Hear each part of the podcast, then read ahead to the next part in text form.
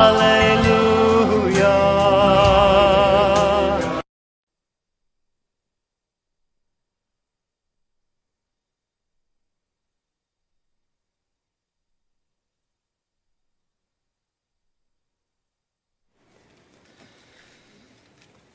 The story is told of a uh, blonde who, wanting to earn some money, decided to hire herself out as a handy woman and uh, started canvassing a very wealthy neighborhood. She went to the front door of the first house, asked the owner if he had any jobs that she might be able to do.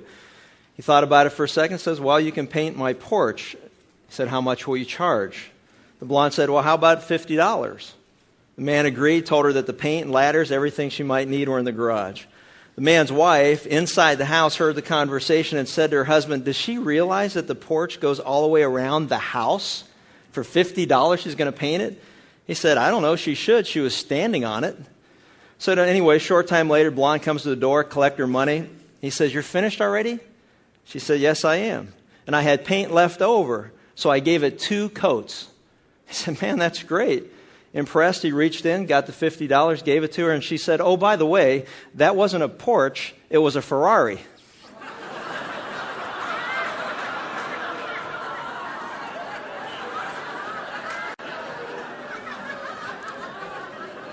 Now, now I know there's a bunch of blondes out here. You're getting all upset, but don't worry because you're not really blonde. I can tell from here. Oh, hey, oh,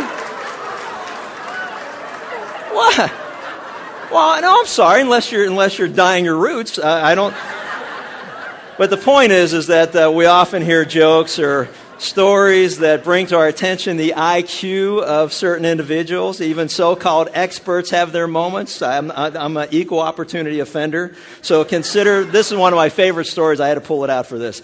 It was a, a, true story. Scientists at NASA had developed a gun that was built specifically to launch dead chickens at the windshields of airliners, military jets, and the space shuttle, all traveling at maximum velocity.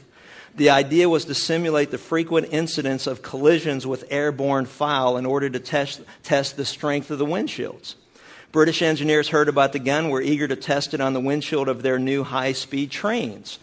So arrangements were made to borrow the gun, but when the gun was fired, the engineers stood shocked as the chicken hurtled out of the barrel, crashed into and shattered the shatterproof windshield, smashed it to small bits, crashed through the control console, snap, snapped the engineer's back seat, and embedded itself deeply into the back wall of the cabin.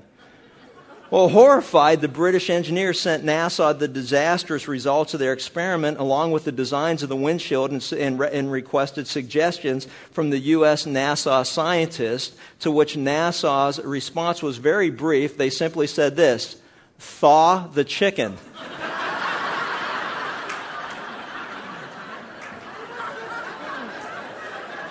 I, you know, I guess there's not a high rate of incidence of flying frozen birds. I, you know, it's something to think about. But uh, today, wanting to go on a much safer path, I decided rather than risk offending you by asking the question, What's your IQ? If you'll notice from your outline, I thought I'd risk offending you by asking, What's your GQ? And uh, if you're wondering what it is I'm talking about, that's good. I was hoping that that would happen. And if you'll turn with me in your Bibles to Luke chapter 17, we'll find out what it means to ask the question, What's your GQ? In Luke chapter 17, as we continue in our study through the eyewitness account of the life of uh, Jesus Christ as seen through the physician, Dr. Luke, he writes, inspired by the Spirit of God, these words.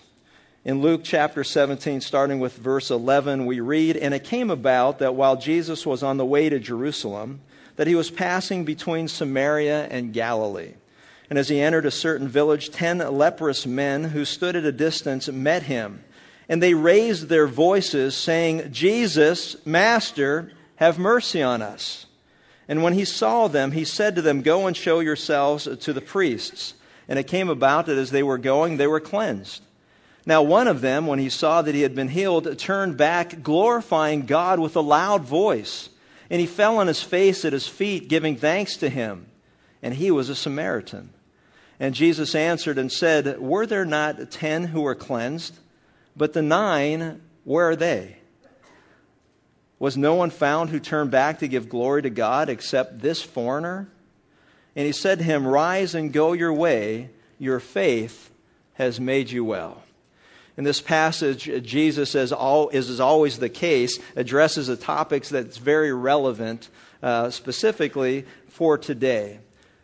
Because one of the scarcest virtues of the human race is gratitude. You know, thanklessness is evidenced in Luke's passage is not a new problem, and unfortunately, it is as true today as it was when Jesus walked the face of the earth.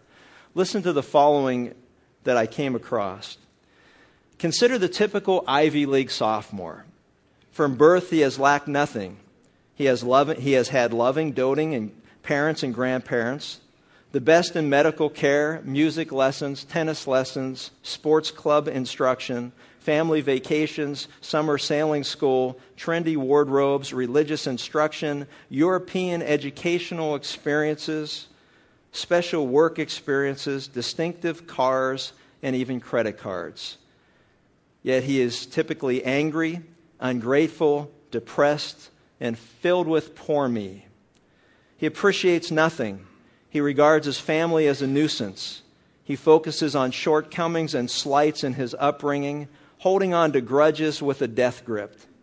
It never occurs to him that some of his happy friends have actually had it rougher than he. Ungratefulness, though it has always been endemic to the human soul, is flourishing throughout our culture. As I read that, I was struck by the relevance of that. And I asked the question, and I began to wonder is it uh, typical of the average Orange County, California resident? Could the same be said of us? And what was even more troubling to me was to ask the question are Christians any different than those who have yet to experience God's forgiveness? Do we run around like a bunch of selfish, spoiled brats, ungrateful for everything that God has done for us? choosing to look at those things that we think should still be owed to us rather than what has already taken place. Test yourself. What's your GQ? What's your gratitude quotient? That's the focus of Luke chapter 17. And as it's, you know, and it addresses in a powerful way the question that I ask of myself as I study this passage Am I truly grateful for all that God has done for me? And I hope that you ask yourself the same thing. Are you truly grateful for what God has already done for you? From this passage, we're going to look first of all at the condition of these ten men. And in verse 12 and 13, we're told that Jesus entered a certain village. We're not told which one, but we know he was on his way to Jerusalem. He passed between Samaria and Galilee. This, this particular event takes place. And as he entered this village, ten leprous men were there, and they stood at a distance to meet him. You know, and we're told that they were 10 leprous men. And that description is really all that we need to know because we know from history and we also know from just modern medical uh, information that we have. Dr. Paul Brand was a foremost expert on Hansen's disease, which is what it's known today, or leprosy. And he writes in chilling detail what you could expect if you were diagnosed with leprosy. He explains the severity of the condition, he said, Those who have leprosy are numb to some sensation. They have the inability to feel pain. Ultimately, it will disfigure the body. The infected person would lose fingers and toes, hands, ears, nose. There was no cure. Once you were told you had leprosy, you knew that you were fatal and it was just a matter of time. Said, and protect others from getting this disease from you, you would be required to be quarantined and isolated from others. If you were married from your spouse, if you had children from your children, if you had grandchildren from them, you would be totally isolated and alone. And the only company that you would have would be in the company of your fellow, fellow uh, you know, misery loves company. Those who also had leprosy would be those who now became your group to hang out with. So it was a just a brutal, brutal reality. You would live totally dependent on others for food to survive because you could no longer make a living for yourself. Throughout the Bible, God uses leprosy as a powerful and vivid picture of sin and describes the condition of all men before God. And from this particular situation, you can imagine how desperate they were because they knew, as we look at this, their description tells us everything that we need to know. They had a very serious problem, and so do we. You know, however, unlike many of those today who are physically healthy but spiritually dead, they recognized their desperate straits. And they were at a distance because they couldn't come near him. In fact, you know, the law told them if you had leprosy that you needed to stay at least 50 yards to 100 yards, depending on which way the wind was blowing, from any other human contact. So if the wind was behind you, you could only get, you know, within 100 yards. If it was in your face, you could get within 50 yards, but that's as close as you can get. And so they stood at a distance, and we're told that very simply. They stood at a distance to meet Jesus. And they were desperate. They were so desperate, we're told in verse 13, that they raised their voices collectively. They raised their voices. Their desire was to be healed as they knew that Jesus could do it. You know, there were, as we went through Luke's gospel, you may recall that there was a word that was used that said that they heard rumors about Jesus. You know, he was starting to do things and people were starting to talk about it. But those rumors began to pick up steam and they began to develop into a huge wave, and those rumors turned into reports, and the reports were heard everywhere. And so, if you can imagine being in their position with this fatal disease that no one can cure, and they found out earlier, as we saw in Luke's study, that he cures leprosy, that he cured all diseases, that he even raised people from the dead, they began to realize that their only hope was to be found in Jesus. I'll tell you right now, if I knew someone that could cure cancer and I knew where that doctor was, hey, you know what? I'd go. Because if the rumors turned out to be true and the reports turned out to be accurate and every person that went to this person had some type of, you know, silver bullet for cancer, you know, I know exactly how desperate they are and I know exactly what I would do as well. My desire is to be healed. My desire is to continue to serve the Lord. My desire is to, is, is to continue doing the things God's called me to do. And if I knew there was somebody out there that could accommodate that desire, you know that I'd find them and you know that that's where we'd go. And so they recognized their only hope was in Jesus. And I want us to understand and recognize the desperate plight that all of us are in because we all come into the world separated from God because of sin nature. We are born into this world in rebellion against God, and we are on our way to hell, and we are most certainly in the desperate state. These men only understood the physical desperation what I want you to understand is not only their physical desperation, but more importantly, their spiritual desperation. Because there is no other name given to men under heaven by which men can be saved from hell than the Lord Jesus Christ. Every person that hears my voice, we need to recognize, you need to understand, there is only one answer. And Jesus said, I am the way, the truth, and the life, and no man comes unto the Father but through me if your desire is to be right with God because you recognize the desperate strait that you're in, then the desire is to cry out for mercy upon the Lord Jesus Christ, and the Bible says, You shall be saved. And this story, as we look at this, this historical account, this isn't a fairy tale. This isn't some story that's made up. This is, this is about real people in a real moment in human history, as you and I are just as real in this moment of our human history. This is how God works. And in their desperation, they cried out. And I want you to envision for a moment as you listen to the choir today, the voices that were raised to praise God. These voices were raised in unison as they cried out to Jesus because he stood at a distance and they wanted him to hear them. And they cried out. And look what they said Jesus, Master! Master! Have mercy on us. And you know there was some weeping going on. Can you help us? We know you can help us. We heard what you can do. Will you just help us? And they cried out in unison. And the word master is a powerful word. It was used earlier in Luke's study in Luke 5 5, where they were on the boat and they said that Peter said to Jesus, Master, you know what? We fished all night and we didn't catch anything. But if you say, let the nets down, we'll let the nets down. You know why? Because you are the master. Because you are the commander in chief because you are the commander of this ship. Because when you tell me to do something, I will do it. I am here to obey your command. Whatever it is that you say, I will do it. I don't understand it because we fished all night, but nevertheless, at your word, let the nets down. I'm letting them down. Wow, what a powerful testimony. You know why? Because they understood. Peter understood. These ten lepers understood that Jesus is the master and in control of everything. He is the master of the universe.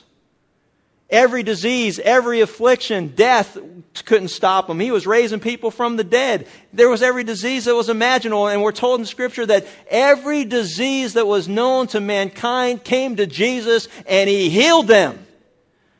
Demonstrating who he is. He's the God of the universe. He's the creator of all things. There's nothing bigger than him. It's not a question of his ability. It's a question always of his will. Nevertheless, your will be done. And we have got to become content as God's people, no matter what your will is, your will be done. And I'll tell you, I struggle like everybody else does. When you want something bad enough, you start to manipulate and distort Scripture every way that you can. And you find every passage that talks about, you know what, Lord, it's your will to heal me. You know what? I'm sorry, but I don't find that anywhere that's God's will to he- heal every affliction and every disease. Jesus did so so that everyone would understand who He is. That is why He did it. If his desire and his will was to heal every disease and every affliction, none of us would ever die physically. Something's going to get us. You know what's great too is I saw a great interview with the lady. This lady was 93 years old. She loved the Lord, and her daughter was being interviewed, and she had just died, her, her mom, of the West Nile virus. And here's what she said, and this was beautiful, and I laughed when I heard it. She said, You know, my mom loved the Lord, and when it was her, when it was her time to go to be with him, God sent a mosquito to do his work. Is that great? That was great. And it was on TV. I loved it. I was just smiling and laughing. It's like, isn't that the truth? God sent a mosquito first and then his angel second. Man, was that great? And it's so funny because it's like I don't even go outside at night anymore because I. I like, cause I always got bit up all the time. I'm like, compromised immune system. I can't. Is that a mosquito? Ah! It's like, then you just laugh and go, come on, this is crazy. You know, God, you're in control. You want to send a mosquito? That's all right with me. That may even be better. But as we look at this, we recognize and understand he was saying, you know what, Jesus, they recognize you are totally in command of everything, and we're going to trust you men who, as we will see, had nothing in common with one another under normal conditions, these Jews and Samaritans hated each other, were now drawn together by a common plight. You know, I found that in, even in the situation I'm in. I talk to people all the time. There's, a, there's, this, there's this cancer club that I never knew existed, that once you have cancer, people just feel like you're in the club now. And so when you're sitting around talking, it's like, oh, what kind of cancer do you have? And what kind of treatment you doing? And what are you eating? What are you drinking? What are you doing? It's like, it's like oh, just like all of a sudden, you know, there would be maybe no other basis of conversation other than trying to force something. It's like, you know, you're in this club. And so praise God for the club. And hopefully through this club, we'll meet people that, you know, need to understand that, you know what, their greatest desperation isn't cancer or some other disease. Their desperation, their greatest need is to be forgiven by God for sin. See, the point here is there, there is one need all mankind has and should draw all men together, and that's our need for God's forgiveness, our desperate need for His mercy. And they understood that from a physical dimension, but not all of them understood it from a, a spiritual plane. Next, we see wonderful truth. It's a cause for great hope. Uh, they, though, and us are far from God. The Bible tells us He still hears our cry and He sees our plight. And if you'll notice in verse 14, it says, And when he saw them, he said to them, Man, when I read that, I said, Isn't that the best news you could ever hear? That even though as sinners we are far from God, the Bible says he still sees our plight and he hears our cry for mercy. And he sees us and he said to them, and we see the command of Jesus is go and show yourselves to the priests. Go and show yourselves to the priests. The command of Jesus demonstrates the importance of obeying him. Go and show yourselves to the priests. The command was to do what a cured leopard would do following the regulations that were stipulated in the law, specifically Leviticus chapter 14. If there was a leper who thought that God had healed him, the requirement by the law of God was that you go and show yourselves to the priest. If the priest would check you over and see that, yes, indeed, you were healed, then they would go through an eight day process, a ceremony, a, a, cleansing ceremony. At the end of the eight days, they would be restored back to their family. And can you imagine the excitement and anticipation of a family who have been isolated from one another that God had miraculously intervened, healed this person. They go to the priest and they know they're in the process for the next eight days of becoming clean so that, man, oh, it's party time at, at the end of those eight days to welcome them back home. What a wonderful scene that would have been. And it's one that's played out over and over again as I hear about how God miraculously intervenes in human life to heal people of things that people say, hey, you got three months to live, six months to live. Your CT scan says, your MRI says that. And all of a sudden, six months or three months or four months or a year or two years go by, that same person goes and they get this test and it's like, we don't see any evidence of it. We can't explain it. We can't understand it. We don't know what to tell you, but we know what we see and just the, re, the rejoicing that takes place. And we're going to see more about specifically why is it that God does those things. We need to recognize and understand what his purpose is behind everything that he does. But we'll see that in a second. But for now, the command was to go. And notice what happened. And it came about that as they were going, they were cleansed. As they were going. Jesus said, Go, they said, okay. Now, look, they saw themselves and they understood. They were looking at each other going, you know what? We're not anywhere close to being cleansed. You're saying go to the priest so he can confirm whether we're cleansed or not. And we're a mess. We can see each other. We can notice that we're not cleansed, but you say go, and we already said you're our master, commander in chief. Whatever orders you give, we're going to obey. So we're just going to go. And as they were going, they were cleansed. And I want you to picture what's going on here. these fellows are walking down a road to go to a priest. They still have leprosy. They're looking at each other. They're all a mess. They're hobbling along. They don't have any toes. They don't have any fingers. And as they're going, toes pop out, fingers pop up, a hand pops up. They're looking at each other. Their hair comes back. Their eyelids are back. Their, eyelashes are back. Their hair's back on their head. They're watching all this pop, pop, pop, pop, pop. You know, so it's like, man, you know, it's like, whoa, whoa. You can't see, I can't see me, but I can see you. Can you see me? Do I look like you? What's going on? And they're looking. It's like, man, can you imagine how excited they were? This is a, this is like, oh, this doesn't get any better than this and they were pumped up. They were excited. It was like a mass healing. It all took place at the same time. And I can imagine just what the conversation was and what was going on and how exciting all this. And, and from this, we learn that the cleansing of these men demonstrates that God alone is to be glorified. And I want you to notice this and don't miss this. As they were going, they were cleansed. And it demonstrates the importance of obeying God's word. What must I do to be saved from hell? You must repent and believe upon the Lord Jesus Christ, and you shall be saved. That's God's word. That's God's command. God's means of healing them at this point was you go, and as they went, they were cleansed. That's just the physical dimension. But he uses the physical to illustrate the spiritual. What must I do to be saved from the consequences of sin and God your wrath and God your judgment? And what must I do to be saved from ending up in hell? God's very clear what we must do. You must repent, turn from sin, turn to God, cry out for his mercy and his forgiveness, and believe upon the Lord Jesus Christ his death on the cross and the power of his resurrection. And you must receive him as the only sacrifice that is acceptable to God for your sins and mine. That's the command of God. And you know, as miraculous as it was for them to have fingers and toes and hair again, the same thing happens when you and I trust in Jesus Christ for the forgiveness of our sins. Though we don't see it immediately externally, internally, we're born again by the will of God. We're adopted into the family of God. And ultimately, what happens is we begin to see God's work inside being projected outside. We see those who had lied now telling the truth. We see those who had stolen now working hard to make a living and giving to those who were in need. We see those who had a filthy mouth because it came from their heart and their language and how they talk to people. We see them now changing. That language changes because God is doing a work in their heart. We see angry and bitter and resentful people. Now, all of a sudden, they're kind and tenderhearted, forgiving one another just as God in Christ has forgiven them.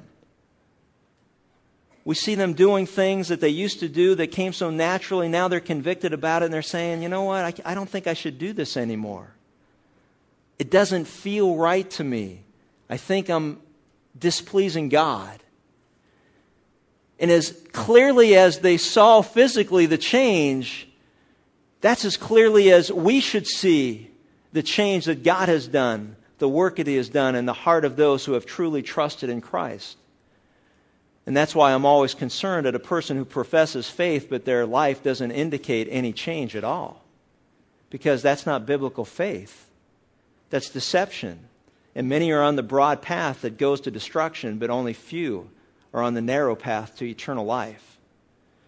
So, as we look at this, we see that the cleansing of these men demonstrates that God alone is to be glorified and praised for this work that He has done externally in their life. It says, Now, one of them, when he saw that he had been healed, he turned back, glorifying God with a loud voice, and he fell on his face at his feet, giving thanks to Him. We're told that he turned back. Among these ten lepers was a Samaritan, indicating this common bond of tragedy that brought these people who usually hate each other together. And when the healing occurred, he knew that he had to thank God and he had to thank Jesus, but he didn't know at the time that the two were one. It says that he glorified God, he praised God. The word that is used is the same word that we get in English, megaphone. He prayed, he shouted. He shouted praise to God, glorifying God for what he had done because he knew that he had to thank God because this was a miracle of God and he thought that God was working through Jesus. He didn't know at that time, as we do today, that God and Jesus are one. If you've seen the Father, you've seen me, for I and the Father am one. Jesus Christ, God in human flesh. He didn't understand it. He didn't recognize it at that time, but he knew two things needed to be done. Number one, he needed to thank God first and glorify and praise Him. And then he needed to thank Jesus because God worked through him. And so he went back to thank Him. And he glorified Him. And the whole point of this is very simple. In a loud voice, he requested mercy in an equally loud voice, when mercy was received, he praised God. And my question is the same, and that is this. We're very loud when it comes to asking God for what it is that we want. Are we just as loud when it comes to praising Him when He answers our prayers? So many of us, we're loud on the prayer part, and we're really whisperers on the praise part. The same word is used. This guy was equally loud. I was shouting out for mercy, and since I received it, I'm shouting out for praise too. We need to recognize and understand that he threw himself at Jesus' feet and literally meant that he worshiped him, that he recognized what he had done. And as Psalm 103 says, he did not forget his benefits. Bless the Lord, O my soul, and all that is within me. Bless his holy name. Bless the Lord, O my soul, and forget none of his benefits, who pardons all your iniquities, who heals all your diseases, who redeems your life from the pit of hell, who crowns you with loving kindness and compassion, who satisfies your years with good things, so that your youth is renewed like the eagle. Stop and think about that. Have you forgotten his benefits? Do you realize that those who have repented and trusted in Christ have believed upon him, that God says he has pardoned all of our iniquities, past, present, and even future? Have you forgot that? I'm here to remind you. Don't forget that. He has forgiven you and me who have trusted in Christ all of our iniquities. He heals all of our diseases. The greatest disease of all is the disease of sin. It says he redeems your life from the pit of hell. And after having read the passage that we did recently in Luke's gospel of what can be anticipated by those who reject Jesus Christ, I thank God every day that He has redeemed me from the pit of hell, from the isolation, from the pain, from the suffering, from the torment, from the darkness, from the eternal sense of never being able to do anything about your fate because it is sealed for all of eternity. I thank God that He satisfies my soul. That we can have contentment in this life in a world that's filled with discontent. Newer, bigger, nicer, more expensive. Why? Because nothing in this life will ever satisfy completely as only God can. Those who hunger and thirst for righteousness, they shall be content. I can do all things through Christ who strengthens me. It's a context of contentment whether I have a lot, whether I have nothing, whether I have all my health, whether I have, you know, an illness, you know, whether I'm older, whether I'm younger, it doesn't matter. I can do all things. I can be content in all situations through Christ who strengthens me. As we read this, we need to ask ourselves the question have we forgotten his benefits? Lord, thank you for forgiving all my iniquities. Lord, thank you for redeeming me from the pit of hell. Lord, thank you for satisfying my soul. Lord, thank you for who you are. What's your GQ? Unfortunately, far too many are like the other nine. You know, notice the fourth point is that the concern of Jesus demonstrates the priority of giving thanks to God. Notice what he said, and Jesus answered, said, Were there not ten cleansed? But the nine, where are they? Where are they? Was no one found who turned back to give glory to God except this foreigner, this Samaritan? Where are the other nine? And what a revelation of the fact that Jesus values gratitude and misses it when it's not expressed. He expects it, and rightfully so, for we should give it. It's the right thing to do. You know, if you remember earlier in Luke, he went to the house of Simon and he missed the common courtesy of the Eastern home. He said, You know, you gave me no water for my feet. You gave me no kiss for my head. My head you didn't anoint with oil. You did not, you know, you neglected all the common courtesies. You know, are we not all in danger of being represented more so by the nine than the one? Forgetting and failing to praise, I don't know. You know, you'd expect these 10 guys to just be jumping out of their sandals with their newfound toes to be praising God. You know, I mean, gee whiz, if people can jump up and down on a Toyota commercial, wow, you know, how much more so should we jump up and down for what God does in our life? You'd think that they would have ran back to thank Jesus, but only one did. You know, and it's more evidence of that narrow path. You know, I'm, I'm not dogmatic on this, but I've got to think that it represents the fact that very few really know the Lord. One out of ten, 10%. Is it much different in our culture? I hope that it is, but I fear that it's not. You, know, you think they would have ran back, but like I said, before we judge them too harshly, ask yourself your, the question of the day, and that is what's your GQ? What's your gratitude quotient? Are you grateful what, for what God has given you, or are you, you know, prone to complain and moan and groan about what you think He still owes you?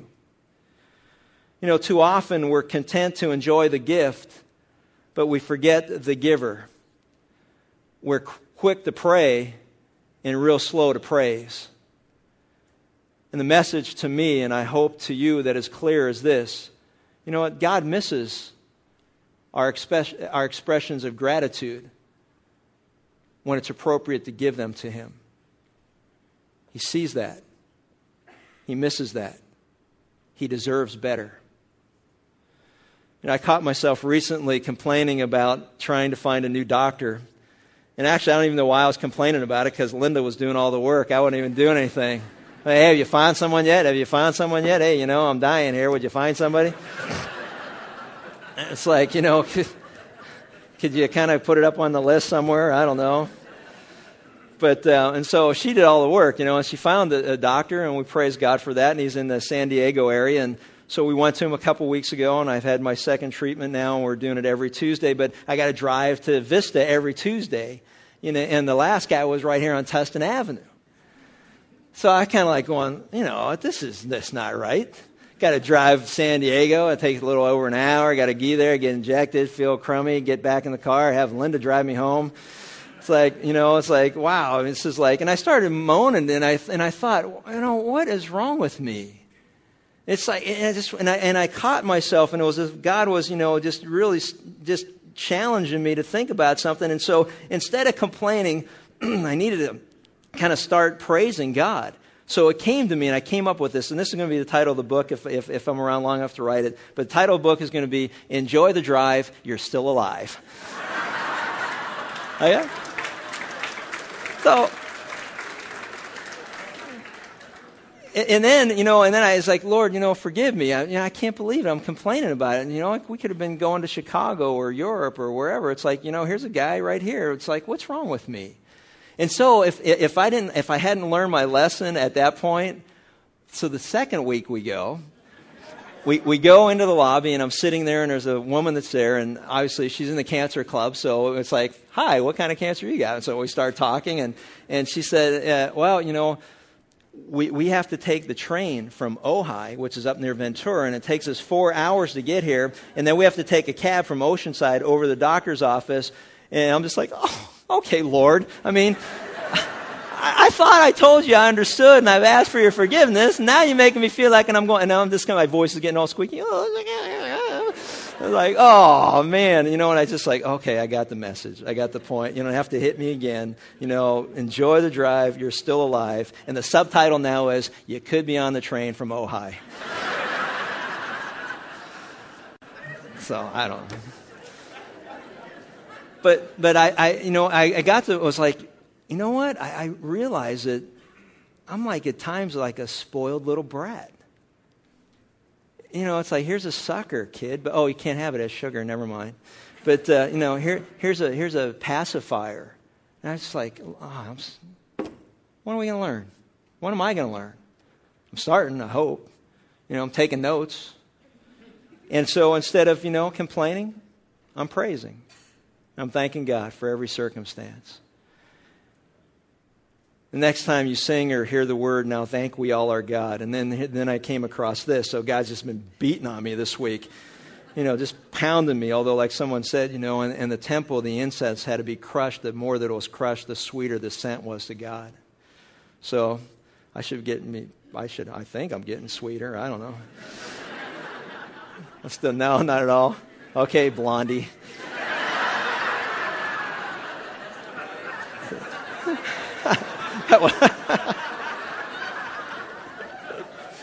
All right, whatever. Anyway, uh, so I guess I'm not. oh, wretched man that I am, who will set me free from this bond of sin? Anyway, the next time you sing or hear the words, Now thank we all our God, I want you to recognize the context in which it was written. Martin Rein, wrote it during the Thirty Years' War. And his pastoral duties were probably the most difficult that anyone can imagine. He conducted as many as 40 funerals a day, including that of his own wife. Yet he sat down one day and he wrote these words as a table grace for him and his children. In spite of war and, and everything around him and the sorrow that he felt within, he was able to give thanks to the Lord from a grateful heart. And he penned these words Now thank we all our God with heart and hands and voices, who wondrous things hath done, in whom his world rejoices, who from our mother's arms has led us on our way with countless gifts of love, and still is ours today. Here was a man who knew that thanksgiving comes from love of God and not from outward circumstances. So back to Luke, instead of going to the priest, the Samaritan became a priest and he built his altar at the feet of Jesus. And it was at the feet of Jesus he received the greatest of all gifts that any human being can receive, far greater than his gift of being healed physically, we're told in verse 19 that he was healed spiritually. It says, And he said to him, Rise and go your way. Your faith has made you well. Literally, in the Greek language, it is this Your faith has saved you. Every expert on this passage, regardless of their own background, has come to the same conclusion. Your faith has brought you salvation. But as much of a foreigner as he might be, this man is now sent off by Jesus as a person who has experienced the salvation that Jesus came to bring. None of the others, despite their newfound freedom from physical illness, leprosy, re- receives this special blessing of spiritual healness. We need to let that soak in because that is the message of the passage. This isn't a passage about physical healing. If we just focus on that, we've missed the point. It is a passage about how God uses physical healing to bring about glory to himself and then to put a person in the, in the perfect position of crying out for mercy for his soul. Because every person that was ever healed in Scripture ultimately died physically. Lazarus was raised from the dead only to die again.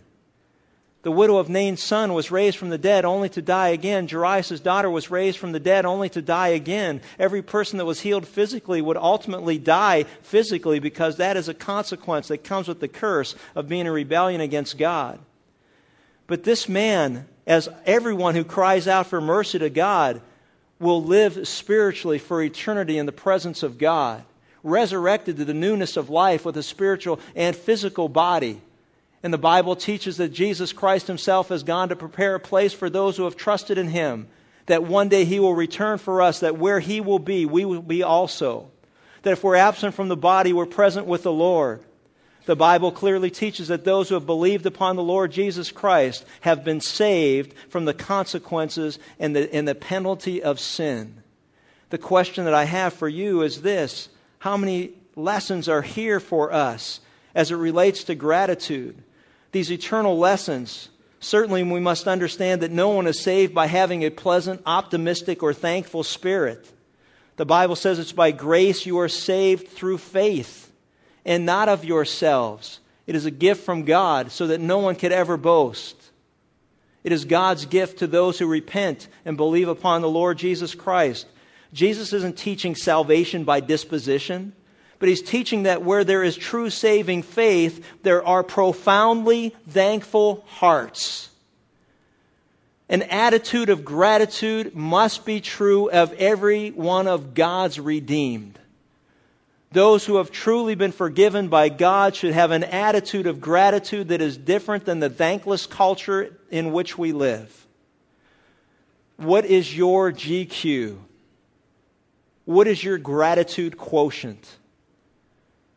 The Samaritan's nine friends were declared clean by a priest, but this man was declared saved by the Son of God.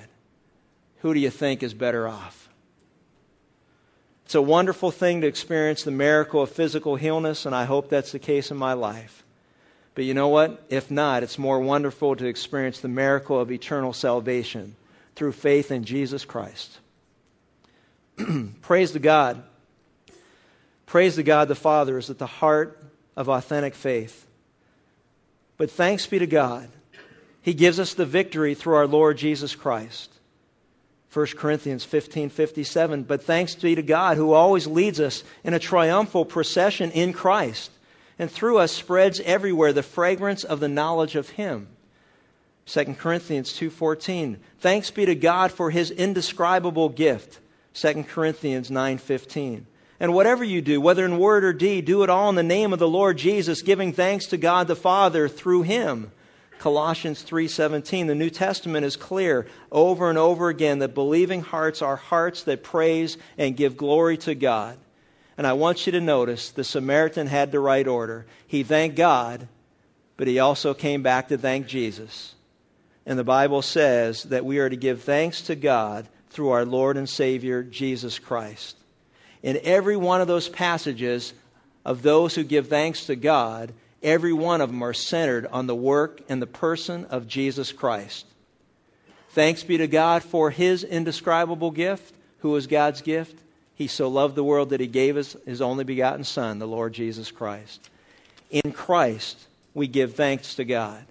We praise and glorify God by recognizing and receiving Jesus Christ as his means of forgiving the sins of the world. What he has done. Charles Spurgeon, in closing, was sharing the gospel with a very talkative woman who was beginning to understand the good news when she burst out and she said, Oh, Mr. Spurgeon, if Christ saves me, he'll never hear the end of it. I like that. Because you know what? If Christ has saved you, I pray that he hasn't heard the end of it, but that you will praise him with lips and life in this life and through all of eternity. What's your GQ? I say we raise the bar. I say we raise our voices. I say we praise the Lord. Let's pray together. Father, thank you for this indescribable gift. God, help us to see that our greatest need is physical, not physical, but spiritual healing. That the physical was always used by you to demonstrate a greater truth, and that is the spiritual world will live for eternity. That the things that we see of this earth are temporal and they'll disappear, they'll be burned up. But that which we don't see, the spiritual, lives forever. Father, we thank you that you have convicted us, confronted us with our desperate need of forgiveness. I pray that every person that hears my voice would recognize the desperate straits they're in. More desperate than cancer, more desperate than leprosy, more desperate than heart disease, more desperate than whatever physical ailment may afflict them. Their greatest need is not physical healing, their greatest need is spiritual forgiveness. God, our greatest need is eternal life through Jesus Christ our Lord, and your command is clear. And just as the lepers went and they obeyed your command, so we must obey the command to repent, to turn from sin and turn to God, and to trust in Jesus Christ, his death on the cross, and the power of his resurrection, receiving him as Lord and Savior is the only means of finding your forgiveness. God, I just thank you that I have been born again, not by my own efforts, but by the will of God. It was your choose, choice, your calling, your choosing. And I pray that I will continue to praise you with my lips and I praise you with my life. And that till the day that you call me home or until the day the Lord comes, that you will find your people not forgetting your benefits, but praising you loudly with megaphone voices and shouting to all who would listen, What a wonderful God that you are, that you would call us from darkness to light so that we may proclaim loudly the excellencies of him who has done so. And we do so and thank you and praise you in the name of our wonderful Savior, your Son, the Lord Jesus Christ. Amen.